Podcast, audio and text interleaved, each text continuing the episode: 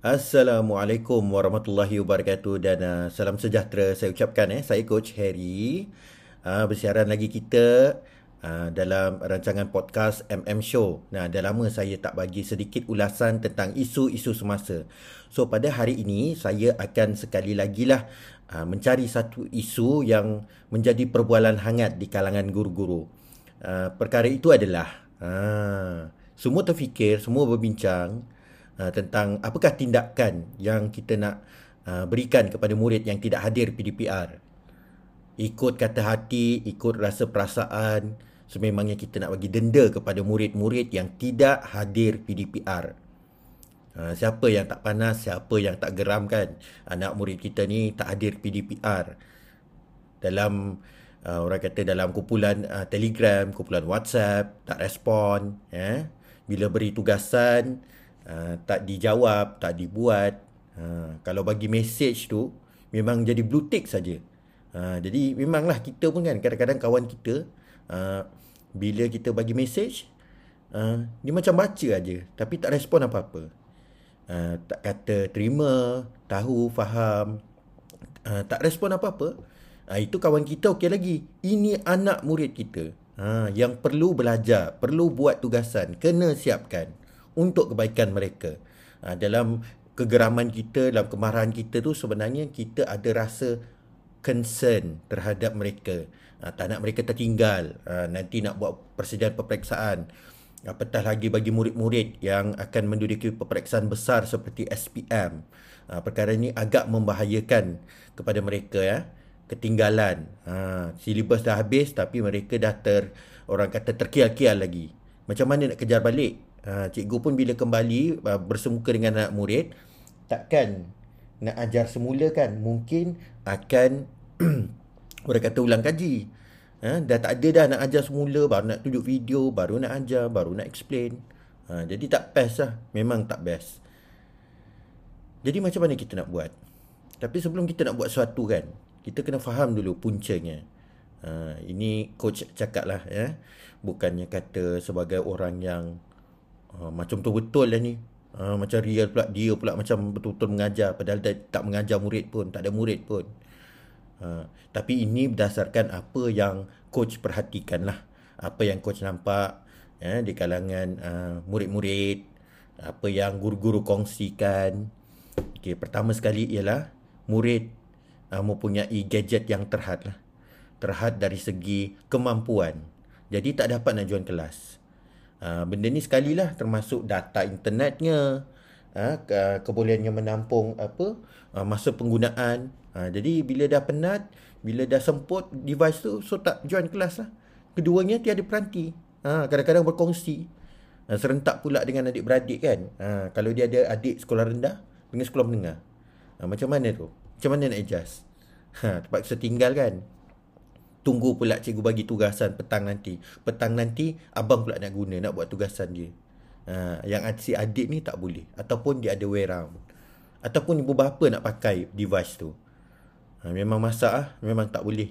Keduanya ialah, eh, ketiganya ialah, mungkin juga sikap. Kita tak katakan semuanya uh, masalah teknikal ada juga memang masalah sikap lah.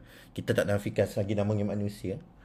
Ya, kalau dia nak join kelas PDPR ni, seribu kali daya, uh, apa orang kata, seribu daya hendak, seribu kali dali. Lebih kurang begitulah. Jadi maknanya, uh, mungkin mereka sendiri tak nak. Uh, dah seronok tidur, makan, tidur, makan, main game, tidur lewat, tengok TikTok. Uh, tak tak mustahil. Ada sekali ialah ketahanan fizikal dan mental. Murid dah penat menghadap skrin lama-lama. Cikgu pun kalau tengok webinar lama-lama kan penat kan? Ha, apatah lagi murid.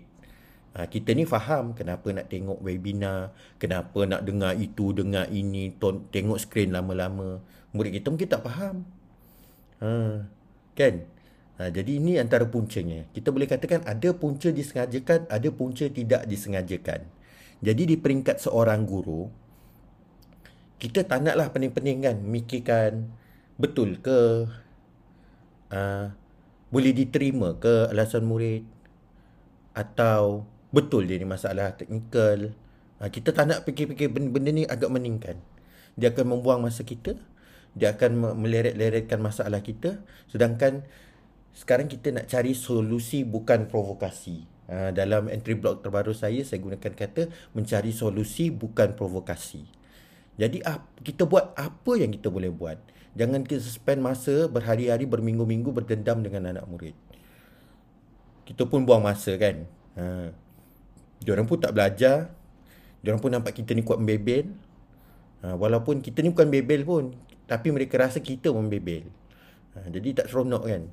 Ha, kita pun bukannya nak membiarkan mereka, bukan nak bagi dia orang senang lenang, tapi kita nak buat sesuatu supaya mereka juga sedar. Ha, bagi murid yang memang masalah teknikal, tak perlulah tak tak perlu sedarlah. Tapi kita nak bagi dia peluang so dia ada masa untuk catch up. Tapi bagi murid yang memang sengaja, ha, yang memang sengaja ni kita nak uh, bagi dia peluang juga. Uh, sebab manusia kan, Ha, kita pun bukan sempurna. Kita sebagai seorang pendidik pun kita bukan sempurna. Ha, kita ingat uh, kata-kata Profesor Muhaya kan, saya pesan. Ha, kalau kita mati, antara murid dengan kita rasa-rasanya siapa masuk syurga. Ha, siapa yang rasa dia, diri dia lebih mulia, dia lebih masuk syurga, lebih banyak ilmu, lebih banyak pahala, itu adalah orang yang silap. Kalau dibanding usia, kita kena fikir. Usia yang muda, dosanya pun sikit berbanding kita. Kita hidup lama pun banyak dosa. So, kena hormati juga. Beri peluang. Mana tahu dengan usaha kita ini menjadi satu pahala kepada kita. Ya, menjadi satu sebab musabab murid itu berubah dan menjadi lebih baik. Tak rugi pun. Kita marah-marah pun, kita geram pun, kita buat tindakan keras pun, kita juga sakit hati. Masalah pun tak selesai. Sebab kalau kita geram ke orang, kita buat tindakan yang tak baik pun, dia akan balas balik, dia pun akan mudi. Ha. Sekarang tak apalah. Kita buat apa yang kita boleh buat. Selainnya, kita serahkan pada Allah, serahkan pada Tuhan. Lantak, lantak murid lah nak buat macam mana kan. Ha, yang penting kita cari cara nak settle. So, antara perkara yang kita boleh buat sebagai seorang guru ialah buat aktiviti yang menunjukkan dia rugi ketinggalan PDPR. Buatlah aktiviti revision, games. Ha, macam kita buat treasure hunt ke scavenger hunt. Yang mana kalau dia nak pergi satu checkpoint ke satu checkpoint, kalau dia uh, dia kena jawab lah soalan kan. Uh, jadi advantage dekat siapa? Mestilah murid yang dah study. Mestilah murid yang uh, dah ada ilmu yang dulu ikut PDPR. Uh, murid yang tak ikut PDPR rasa rugi. Sebab bila nak main game dia tak tahu apa-apa. Baru terkir-kir nak baca buku. Uh, masa tu lah dia kata Allah ruginya, ruginya. Nak pula cikgu nak bagi hadiah. Best kan? Uh, Kadang-kadang kita nak bagi kesedaran ni Kita tak boleh marah-marah Kadang-kadang kita kena buat cara yang fun Baru dia sedar secara uh, Innate lah orang kata lah Masa Inggeris ni eh, Secara dalaman Seterusnya Beri mereka peluang untuk catch up eh. Tak salah cikgu pun tak rugi eh, Kalau uh, Sekarang ni dah terror kan Cikgu-cikgu memang dah selalu guna laptop Ha, boleh sediakan bahan dalam laptop. Okey, kalau hari tu tajuk uh, topik 13 nak buat ulang kaji, sekarang mungkin kembali ke sekolah akan buat ulang kaji, mungkin silibus dah habis. Sediakan satu folder, ada video, ada nota, ada quiz. Ha, mana-mana murid yang tertinggal tu, sementara yang murid lain, cikgu bagi masa untuk mereka berbincang untuk buat kaji, yang murid tertinggal ni duduklah dalam satu corner. Ha, mereka bincang lah. Ha, tengok balik nota cikgu ke apa ke kan. Ataupun kalau cikgu tak guna laptop mungkin benda printer, buku teks eh. Kalau soalan tu Google Form mungkin boleh printkan nanti murid cuba jawab sendiri.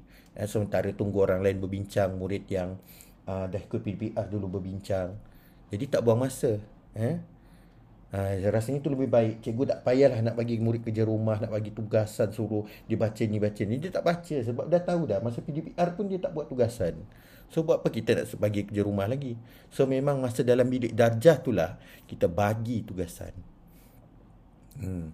Ketiganya ialah Perbanyakkanlah uh, pop quiz, revision test. Bila murid kembali ke sekolah Murid yang tertinggal PDPR ni Confirm dia blur. Setuju tak? Murid yang tinggal PDPR ni dia masuk dalam kelas dia confirm dia blur. Uh, dia tak tahu nak buat apa. Apa yang dia tertinggal. So cikgu buat pop quiz. So nanti dia akan take note secara tidak langsung apa topik atau bahagian yang dia tertinggal. Ya? Yeah?